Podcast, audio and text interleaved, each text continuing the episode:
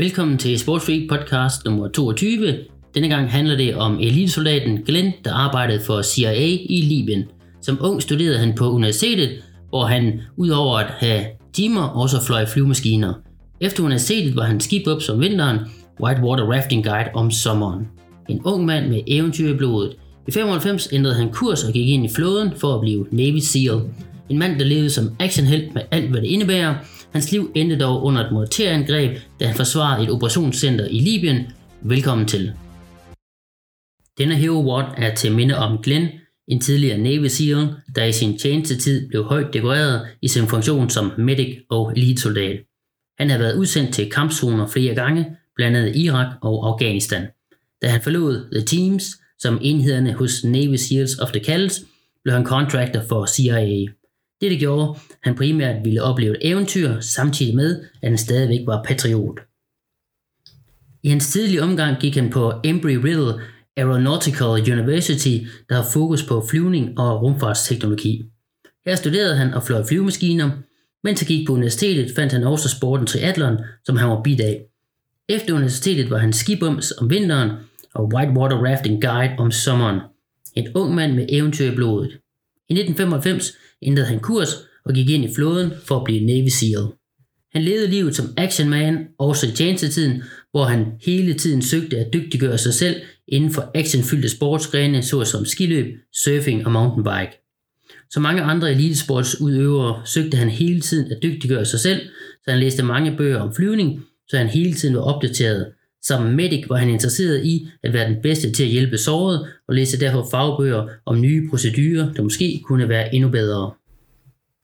Glenn var vennernes ven, og han ville gøre alt for at hjælpe dem, når de havde brug for ham. Mange omtaler ham efter hans død som deres bedste ven. Han hjalp ofte sine venner, når de havde det svært i livet, under en skilsmisse eller andet. Han hjalp til, når nogen skulle bygge om eller forbedre deres huse, og han var god med hænderne. I et videoklip viste at tv-stationen CNN ser man en glad og energifyldt Glenn fortæller om en mission et sted i Europa.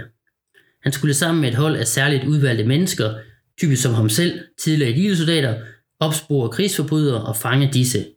En af disse jagter af krigsforbrydere foregik som en biljagt, som man kender fra film, og Glenn lagde klippet ikke skjul på, at han syntes, det var fantastisk. Glenn blev en del af CIA i 2005, og var på alt 14 missioner for dem, kan man læse på en offentlig side. Langt de fleste af disse hemmelige, og derfor ikke kendt af offentligheden. Hvis man dør i tjenesten for CIA, er det ikke sikkert, at familien får at vide, at de arbejder for CIA, men bare, at det var en arbejdsulykke for et offentligt firma. Det er også for at beskytte CIA-medarbejderne, da de ikke kan operere, så frem de er kendte, at de er agenter. Dog Glens navn og dødsårsag frigivet, måske fordi missionen havde så store konsekvenser for en højtstående diplomat. Hans sidste mission var fordi CIA var i Libyen for at forsøge at påvirke begivenhederne, der som følge af konflikterne for det vi kender som arabisk forår. I marts 2011 brød der borgerkrig ud i området, hvor menneskemængder på gaden protesterede mod Gaddafi-styret. Det kom til voldsomme sammenstød mellem oprørsgrupper og styret. Glens sidste mission for CIA blev også kendt i Hollywood-filmen 13 Hours The Secret Soldiers of Benghazi, hvor han var udsendt som en del af et sikkerhedshold kaldet GRS, der skulle beskytte et amerikansk operationscenter i byen.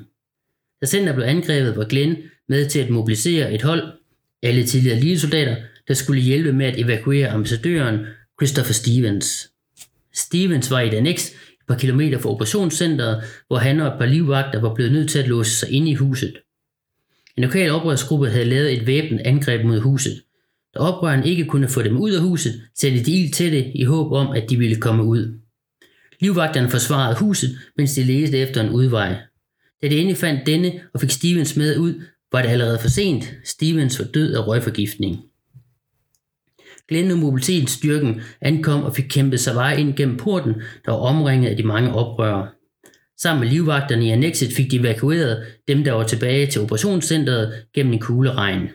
Bilerne holdt dog til det, da de var, alle var ambassadebiler, der tidligere havde tilhørt Libyens diktator Gaddafi. Tilbage i centret begyndte de at forberede sig på at skulle holde oprørerne væk. De placerede sig taktisk på området og op på taget af bygningen. De forsøgte at rekvirere støtte i form af kamphelikoptere fra en nærliggende base i Tripoli, men dette blev afslået. Den amerikanske regering ville ikke have, at offentligheden skulle vide, at der var amerikanske CIA-base i Benghazi. Det kom til mange skudvekslinger mellem GRS og oprørerne. Tidligt om morgenen blev de ramt af mortergranater og ild fra håndvåben. Der taler om koordineret angreb udført af oprør, der kendte til taktik. Selvom Glenn og de andre GRS medlemmer alle var tidligere elitesoldater, havde de ikke en chance på taget, da mortergranaten slog ned. Da Glenn blev ramt, var han sammen med en anden tidligere Navy SEAL, Tyrone Woods. Tyrone og Glenn blev dræbt 11. september 2011. Glenn blev 42 år. Glenn Hero Watt lyder, for time, 30 clean jerks, 1600 meter run, 10 rope climbs, 1600 meter run, 10 burpees. Nej, ikke kun 10 burpees, 100 burpees. Den blev lagt på CrossFit Headquarters hjemmeside 12. oktober 2012. En fed sammensætning af øvelser, der gør, at man undgår for mange pauser og dermed kan føles som en sammenhængende workout. Jeg lavede den lørdag eftermiddag, hvor jeg ankom til boksen i regnvejr. Det er jo sommer i Danmark, så selvfølgelig regner det. Datoen var den 4. juli, en national amerikansk helligdag. Her fejres, hvad der betegnes som fødslen af Amerika, i de 13 stater, eller rettere kolonier, løsrev sig fra det engelske styre i 1776. Derfor var det også passende, at jeg på denne dag skulle fejre en amerikansk held, der for at forsvare amerikanerne på fremmede jord. Jeg må indrømme, at jeg før havde lavet den award, men ingen detaljer derfra, jeg kan huske. Denne Hero Award poppede også op flere gange på mit Instagram feed i dagene op til, så måske var det ikke tilfældigt, det blev den. Jeg har dog kendt til denne award i flere år, ikke kun på grund af Hollywood-filmen, men også på grund af en skrevet bog af Chris Paranto, der var en del af GRS-styrken og øjenvidne til begivenhederne. En stærk bog om, hvordan de amerikanske helte kæmpede bragt, ikke fordi de var beordret, nærmest tværtimod. De fik faktisk ordre på ikke at gøre noget. En ordre, der blev givet af en skrivebordsagent uden operationel erfaring. Workout starter fantastisk med en benchmark wood Grace, der er en klassisk girl inden for CrossFit-verdenen. Eliten er de, der deltager i det gamle regionals format, kan lave Grace på 2.11, og almindelige gode atleter laver den på 3.20. Det er altså en all-out præstation, hvor det ikke skal lave andet. Her hvor det er bare starten af en længere omgang, så kører det fornuftigt tumpe med hurtige singles, men tid for denne del af Watt var 4.05. Jeg synes clean jerk er en fed øvelse og giver masser af mulighed for at arbejde med timingen igennem løftene. I starten, hvor man har mange kræfter, havde jeg en tendens til at trække den for gulvet og gribe den med strakte ben, for efter at lave nærmest et semi-push press. Når man bliver træt, så går det ikke helt så nemt. Så er det vigtigt med god teknik, hvor man griber den lidt lavere, samt er hurtigere til at gå under barn og strække armene, så er man mere effektiv og kan holde det samme tempo hele vejen. Af med crossfit-sko og på med løbesko samt en langærmet trøje. Ud af døren, lige vente på, at GPS-uret fanger satellitten, så jeg er sikker på, at distancen er korrekt. Regnen falder tæt, og temperaturen er høj. Det gør, at løbeturen bliver god på trods af omstændighederne. Jeg måler løbeturene samlet, og derfor kan jeg kun sige gennemsnitsfarten for begge 1600 meter ture var på 5,20 per kilometer, hvilket også er lidt hurtigere end mit normale tempo for tiden. Tilbage til boksen, hvor jeg efter at skiftet sko og kridtet fingrene tog hul på rope climbs. Ikke en favoritdisciplin, selvom jeg har et udmærket teknik opad. I dag virkede min fodlås på toget, der var optimalt, og jeg kunne bruge fokus på at flytte hænderne og trække mig opad. Efter hver tur op på toget holdt jeg en lille pause, det blev cirka til to ture i minuttet i rundetal. Super glad for at få disse ture overstået, kunne jeg nu se frem til en aktiv recovery-tur i regnen, der var stillet lidt af. 100 burpees er en sjov omgang. Her handler det om at holde sig i gang, finde et tempo, man kan holde. Fokus på god teknik, og det at spare kræfter og holde hjernen beskæftiget i en ellers monoton øvelse. Man kan jo ikke rigtig fejle en burpee, men det kan blive langsomt med teknikken, at det modarbejder flowet. Jeg synes jeg at komme godt igennem på 6.30, hvilket er omkring 15 burpees i minuttet.